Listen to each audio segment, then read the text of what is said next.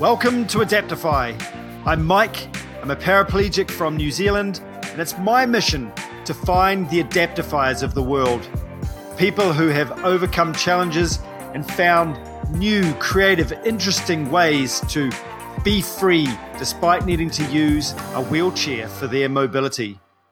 Today's guest is Jezza Williams from Making Trax. Now, Jezza is an absolute legend here in New Zealand. He's a C5 tetraplegic, and he has a company that is forging the way worldwide in inclusive tourism, particularly inclusive adventure tourism. He's driven the Mongol Rally, the first tetraplegic ever to do so. He flies paragliding solo. He raft guides. This guy is incredibly enthusiastic about what he does and is without a doubt an adaptifier. It's with great pleasure that I introduce Jezza Williams to the Adaptify podcast. Thank you very much, Mike. It's good to be here. Thanks for inviting me along. Awesome. Hey, so first of all, to set the scene and give a bit of context as to who you are, can you just describe to me how you ended up spending your life with a set of wheels? Wow, let's go back a few years now, Mike. So, and back in 2010, I was uh, a river guide, canyon guide, worked internationally all over the world, um, spent all my life working in the outdoor industry. And, um, you know, complacency came in. I was probably a little bit more confident than I should have been on the day and took a massive, big Superman dive out over a waterfall in my mind.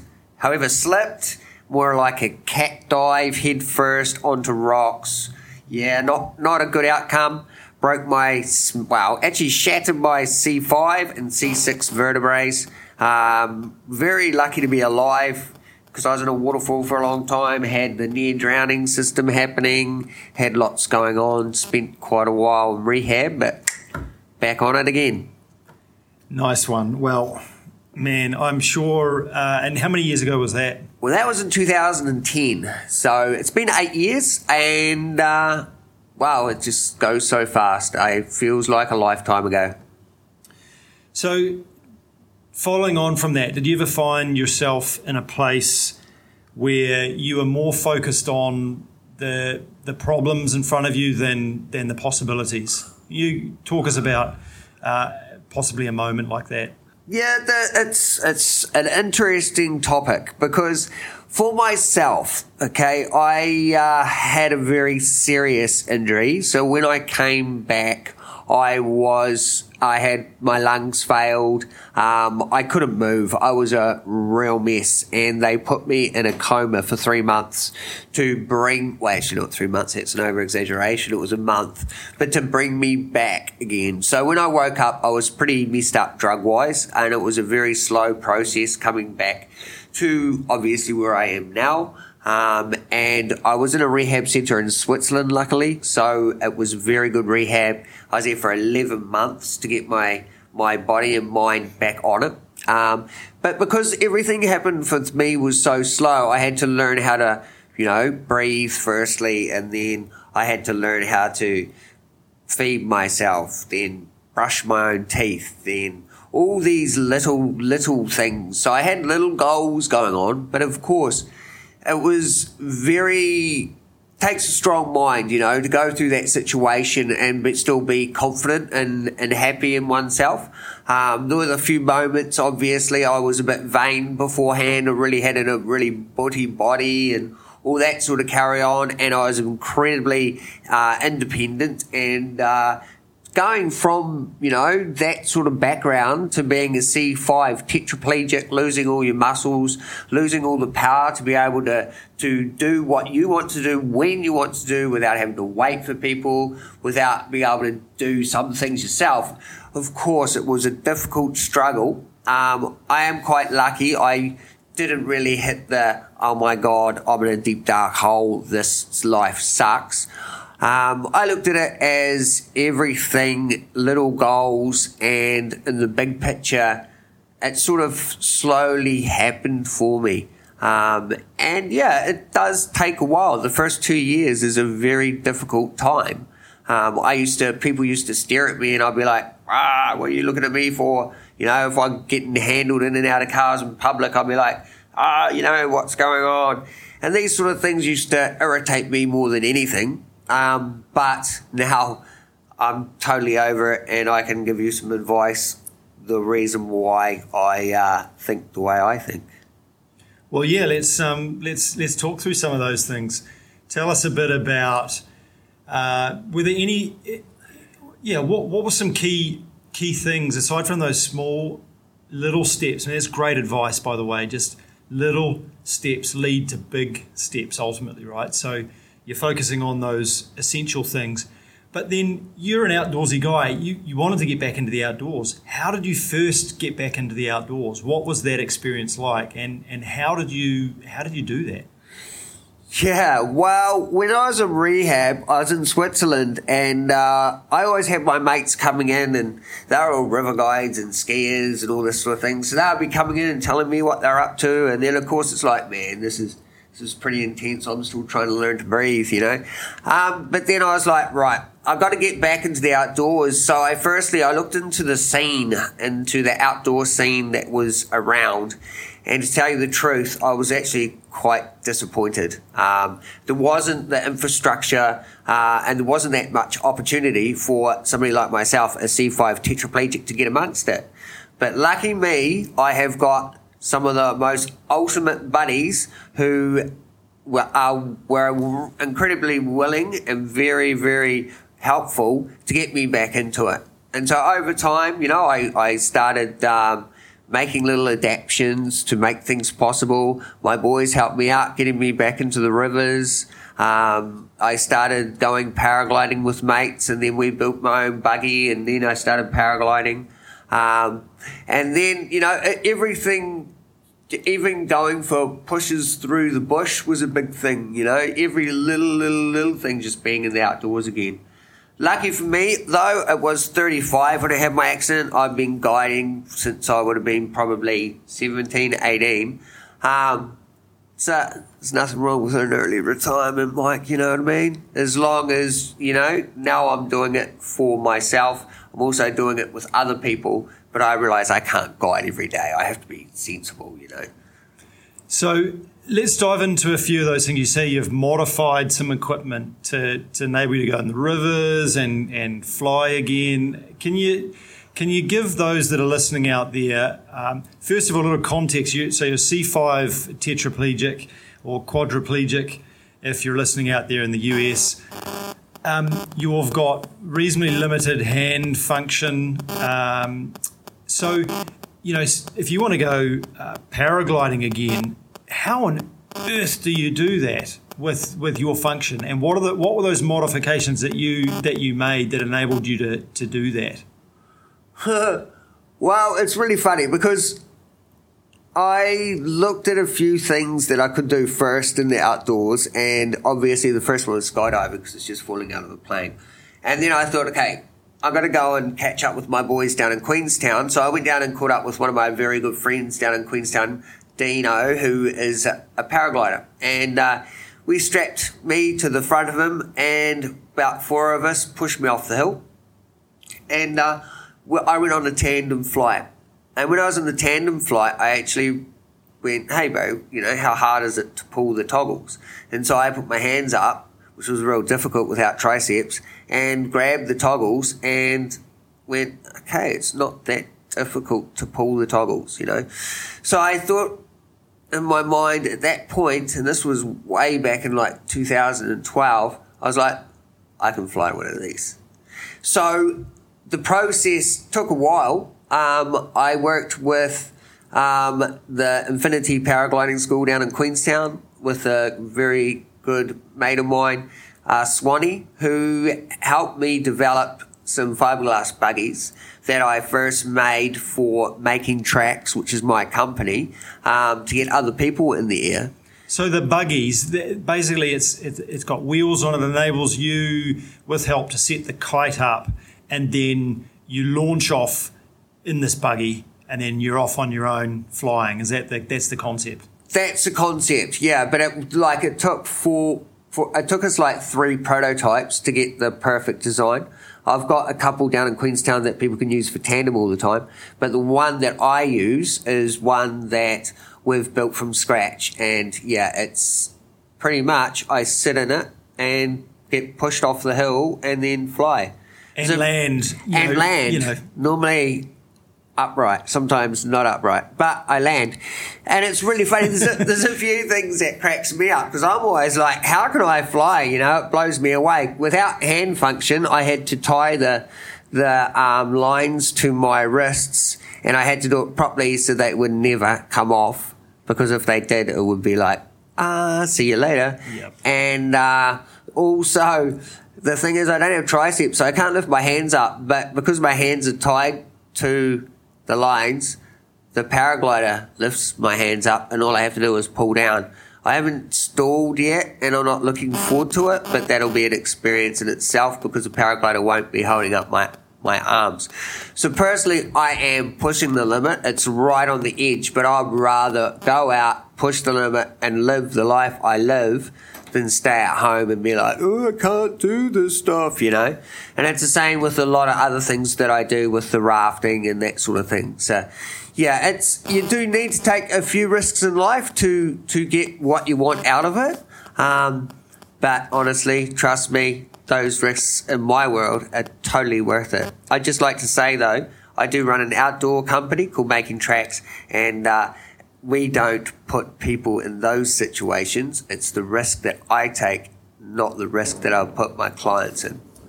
Hey Jezza, so tell us a bit about the rafting and how you how you are able to go rafting and how you you help other people go rafting. Tell us a bit about the equipment and maybe even just the process around um, how you get in the raft and and those sort of things. Okay, so rafting for anybody in a wheelchair is firstly, it's one of the ultimate things you can do. Everybody's sitting down, you know, um, and it's a, a very amazing way to get into the wilderness and to experience being at one with nature, you know. So you're there, you're not thinking of anything else, you're rocking down through the river, you're listening to the birds, you're looking at the bush, you know. You're it's a very tranquil, beautiful experience and it can be full on as well, depending on what you want to do. So, being a river guide, it was easy for me. Um, I went to my boys, um, Ultimate Descents, Tim, is one of my really good mates, and he helped me out getting it all sorted. But we brought in some harnesses that they use for sailing, and we adapted them a little bit. Um, and that means up on the outside of the boat, like everybody else, the harnesses sit. It's fully releasable on the front, on the sides, and the back. Fully supports your body, and then you can just sit up on the outside of the boat like anybody else. There's a few other things that we really needed to organise. Um, Okay, temperature control, for example, a tetraplegic like myself doesn't control temperature, so we use dry suits when it's cold. Or even on a warm day, we don't use wetsuits, they're very hard to get into. We sort of use splash jackets and that sort of thing, um, depending on the level of ability that our clients have or what I personally do. Um, and then also, um, we've got straps for hands to put your hands onto the paddles because it's good to be able to, you know, be part of the action, even though you're not like Mr. Muscles doing all the work. But it's nice to be part of the action, it's moving, staying part of the team. Um, and then it makes the rafting is very simple. It's very easy getting in and out of boats. Thing with rafting is you're a team, you know, everybody's there. So getting transferred into the boat by a strong river guide and four of your paddling mates is part of the process. People enjoy helping other people. If you don't like getting moved and you won't be able to do an activity, then you're missing out on something in life. Harden up. You have to realize you have to get out there. You have to enjoy it. You have to be able to ask for help.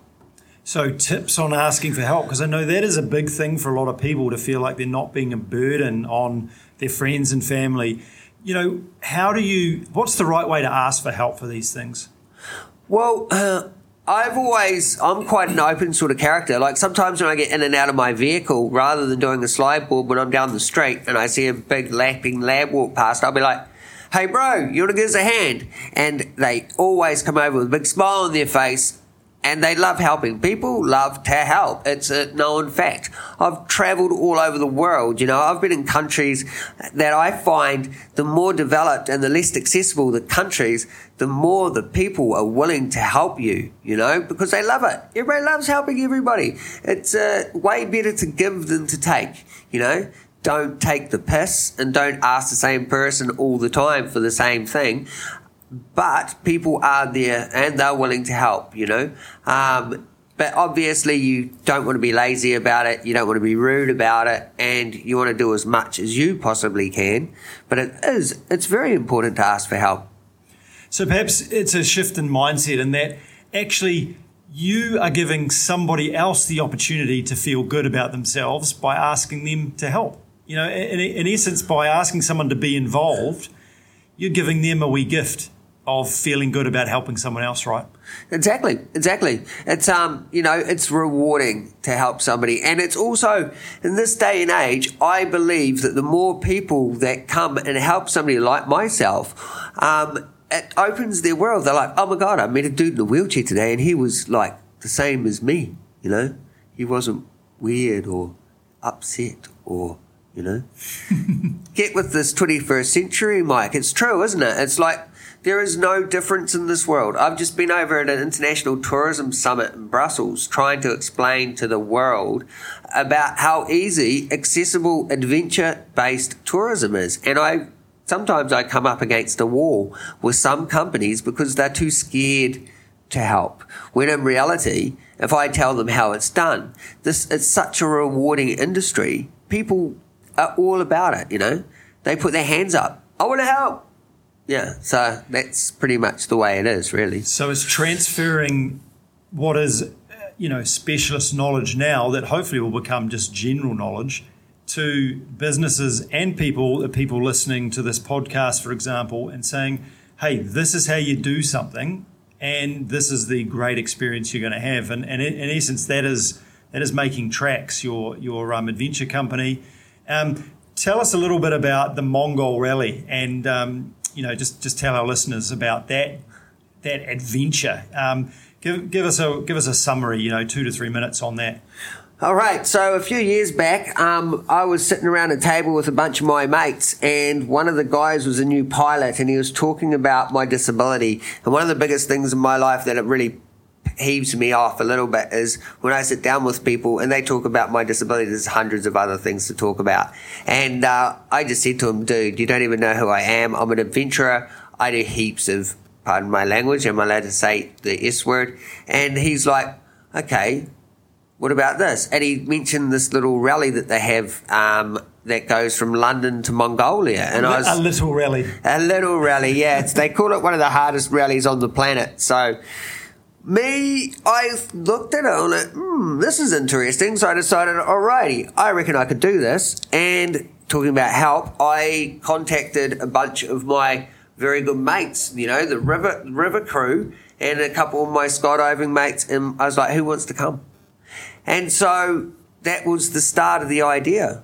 And we made it happen. So we brought two little Yaris's in England um, over the internet. Uh, we got all of our visas that mounted up to about 30 over the internet, and we looked at maps and made a little plan. And I got all of my necessities necessities together medication all my catheters everything that i needed to do this rally you know um, obviously temperature i needed because we camped everywhere I needed proper bedding, you know, something that I could sleep on that wouldn't give me issues. I had a sleeping bag that would keep me warm in the desert nights and all these sort of things. And then we jumped in these Yaris's and we went on our journey. So it was two months. We did ended up doing 26,000 kilometers I'll tell you why in a minute. It was pretty funny. So as we went through on our tour, we, we did a bunch of different outdoor activities. It was to, to promote making tracks and to promote what's possible. Um, and so I was the first tetraplegic to undergo the Mongol Rally. And we drove all the way down through, started in London, did a few detours through Europe to catch up with some friends. Uh, went through Turkey, up through into Georgia, into Azerbaijan, went across on the ferry. Um, it wasn't a ferry, actually, it was a a, a, Russian trucking trawler across the Caspian into Kazakhstan, now through Kazakhstan up into Russia and then into Mongolia. That's where it pretty much started, Mongolia, because there's no roads. Trust me, it's insane. And then we drove across Mongolia and then we missed the boat. And so we had to drive all the way back through Russia, back to Europe. So we ended up in Latvia, Riga, and it, yeah, it ended up being 26,000 kilometers uh, all the way through Eurasia. The most fun part of it for me was actually going places that you never knew existed and how people live there. I do not know. It was an epic, Mike. It was an amazing trip. Um, I've traveled all over the world in my life as a guide and I needed to see what was possible. So undertaking a trip like that just made my world because now I knew what what the problems were, how to overcome the problems. I met people that have never ever seen a person like myself before because in those countries I would not be alive. Um, I ran into a guy on the side of the road that was picking mushrooms to sell, and for him to see me traveling all the way to New Zealand to the middle of Russia in the middle of Siberian nowhere, I looked at him, he looked at me, and I felt that he was way more disabled than I was because he can't go anywhere. He doesn't have the money, he doesn't have the knowledge, he doesn't have the, the confidence, you know, to do this sort of thing. So it was eye opening to um, my friends, to the people that I met. Um, and it made me more uh, confident in what I can do. It was a massive risk if I got any infections, if I got separated from my crew, um, if we had car accidents, if we had anything go wrong, I would have been right on the edge. But that's what I'm saying. It's like you got to risk things in life to get to where you want to go. And uh, that was a massive risk and it paid off. So hairy moments and and or any uh, you know moments where you were uh, you were you were questioning why why on earth you were there and how did you get how did you get through that? Yeah, it was pretty funny. Like when we were in Switzerland, we got robbed, so we lost our a lot of our video production stuff, which was a shame. But we also lost the papers uh, for one of the cars. We lost insurance papers for one of the cars. So every border crossing we came across, we actually made some false papers but we had two cars, so we'd always send the false papers in the first car through first, and then we'd send the right ones through second. And sometimes we'd be at the border crossings for hours on end, talking to them to get us across. We made it across the Hungarian border because they let us as foot traffic um, not as drivers because our cars were illegal. The shit you can get away with because you're in a wheelchair is awesome. And I had camo with me had a big orange beard. And every time the cops pulled us over, they'd end up taking selfies with camo and uh, we'd get away with it. You know, Kiwi ingenuity, great attitudes, big smiles. Um, uh, we found that they're very it was a long, long time to be living in Yaris's, so it was frustrating at times. Um, we were really lucky; nothing serious serious happened. Um, you know, we got a couple of flat tires. Uh, we got lost at one stage and then we went to China instead of going through to the end of Mongolia. I'm serious. There's no roads, and um, yeah, it was. Yeah, I, honestly, I found it pretty damn easy. Why? Because I had an incredible crew with me, yeah, pretty much, and we were lucky to get where we did, how we did. Oh, and Benny, a good friend of mine, is back in the States. If you listen to this, Benny, I have to mention you. He was a speed flyer, so he ended up having an accident whilst we were there in Sofia, breaking both of his legs. So there was two of us in wheelchairs on this trip. Holy moly. yeah, pretty funny. So, look, if you were offering somebody some advice and they were in your situation for the, you know, initial period of time, what would you say to them? You mean straight off? So, it is very it's a big hurdle to get across. Um, but trust me, life on the other side is not as hard or as difficult as you think. Humans, we adapt, you know, as Mike says, adaptify.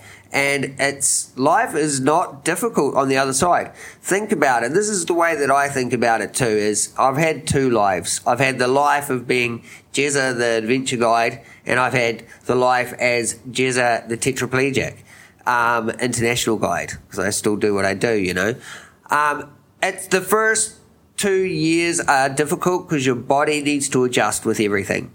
After the first two years, everything gets easier and easier. Remember, you're living with this all the time. My advice is, and it's going to be intense for some people, harden up. You've got to be strong. Don't think you're going to walk again. If it happens, it happens. Don't dwell on it. Get out there, get living, you know, eat healthy, exercise. There are two major, major, major things. If you're eating crap food and you're drinking and smoking and stuff like this, you will feel bad because you're not moving as much as you used to. You know, healthy living is very important. Get into the outdoors. Come for a trip with makingtrax.co.nz, you know.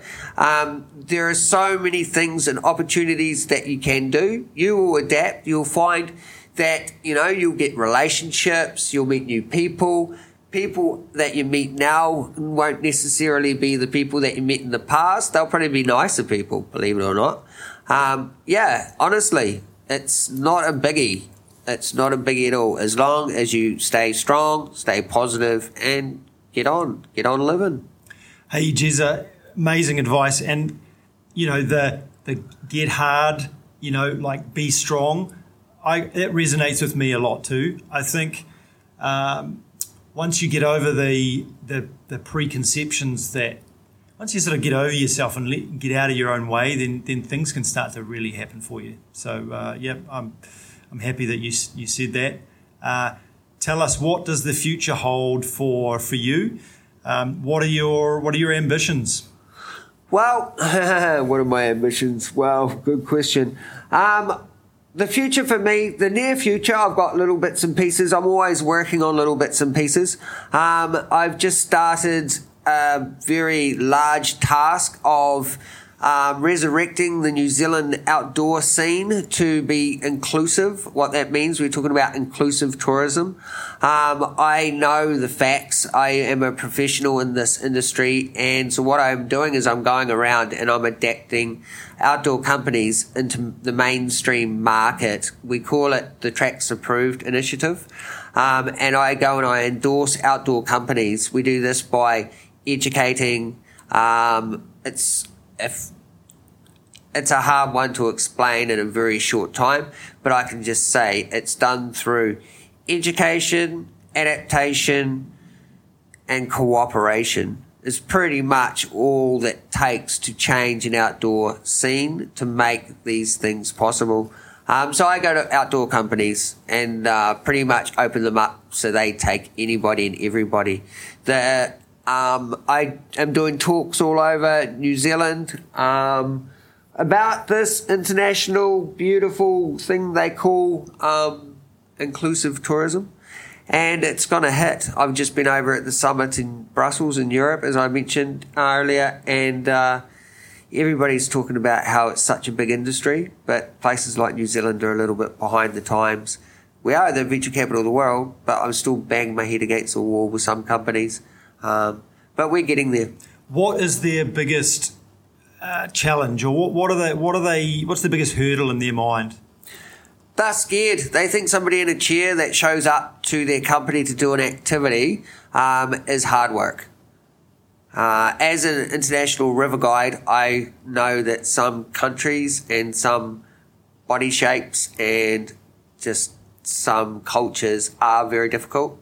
Um, and I wouldn't put people in wheelchairs or vision impaired or hearing impaired in those boxes. It's just an unknowing of of the industry, um, what the possibilities are. It's just yeah. It, the, the biggest thing is they're a little bit worried, and they need somebody like myself to come in and, and put them straight.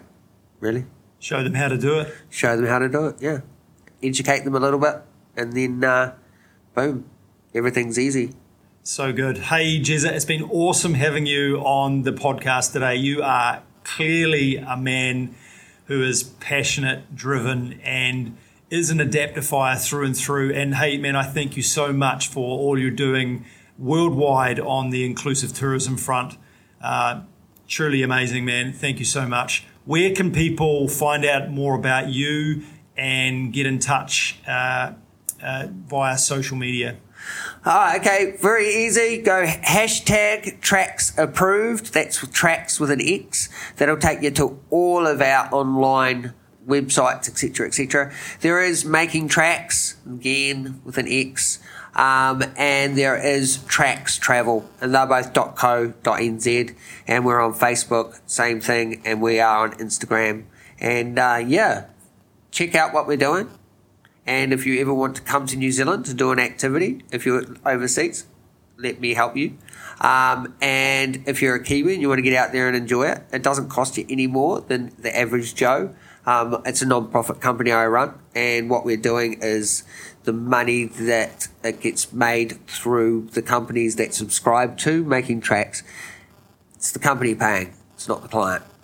Talk us through uh, just very quickly before we end here some of the activities that uh, that uh, you do here in New Zealand. Okay, so we've got multi-day rafting, uh, single-day rafting. We've got paragliding. There's possibility of learning to paraglide, um, just a basic basic course. Um, we do tours, 14 day tours, 7 day tours. If you want us to organise anything or everything, we tell you how to do it. You're in contact with me the whole time over WhatsApp prior to, during, and after. Don't worry, I'm not going to be your guide. You'll have a fully able bodied guide that knows what he's doing. He's normally a bit of a legend. And then if we have everything from glaciers with ski chairs, we have paragliding buggies, we do skydiving, we do horse trekking we do trips down in Fiordland. Ah, just check it out. Go to Making Trax, have a look. It'll blow your mind. That's a great way to end. Jezza, thanks so much for being on the show. Uh, really look forward to uh, catching up with you again soon. Awesome. Thanks, Mike. Thanks, everybody, for listening. And uh, have a beautiful time. And remember, stay strong, get out there, let's get busy living. I hope you enjoyed the podcast and meeting today's Adaptifier.